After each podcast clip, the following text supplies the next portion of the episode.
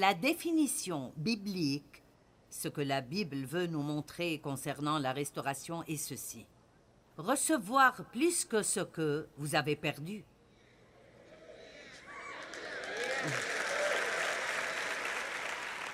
C'est un message de bonne nouvelle ce soir. Un état final meilleur que l'état initial. Wow! Dieu bénit les gens pour leur foi en leur donnant plus que ce qu'ils avaient avant. Et j'ai dit cela plusieurs fois, mais je suis sûre que certains ici ressentent cette même chose. Je ne sais pas comment dire cela d'une façon qui paraît logique, mais je crois en fait que j'ai une meilleure vie et je suis une meilleure personne à cause de ce que j'ai traversé dans mon enfance que celle que j'aurais si mon enfance avait été merveilleuse.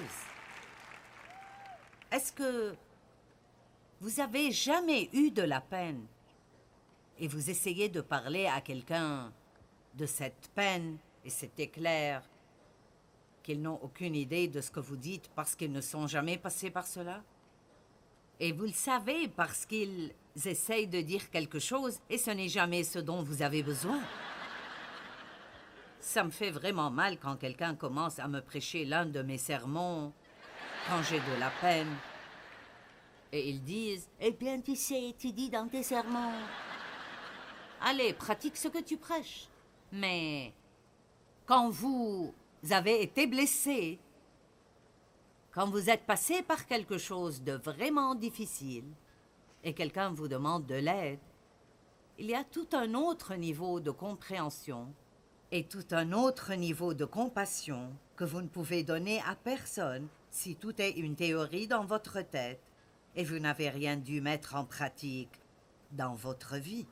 Donc parfois, quand Dieu peut vous sortir de quelque chose plus rapidement, mais il ne le fait pas, L'une des raisons pour lesquelles il nous laisse passer par des choses est pour nous équiper et nous qualifier à pouvoir le servir efficacement et avoir la capacité d'aider en fait les gens.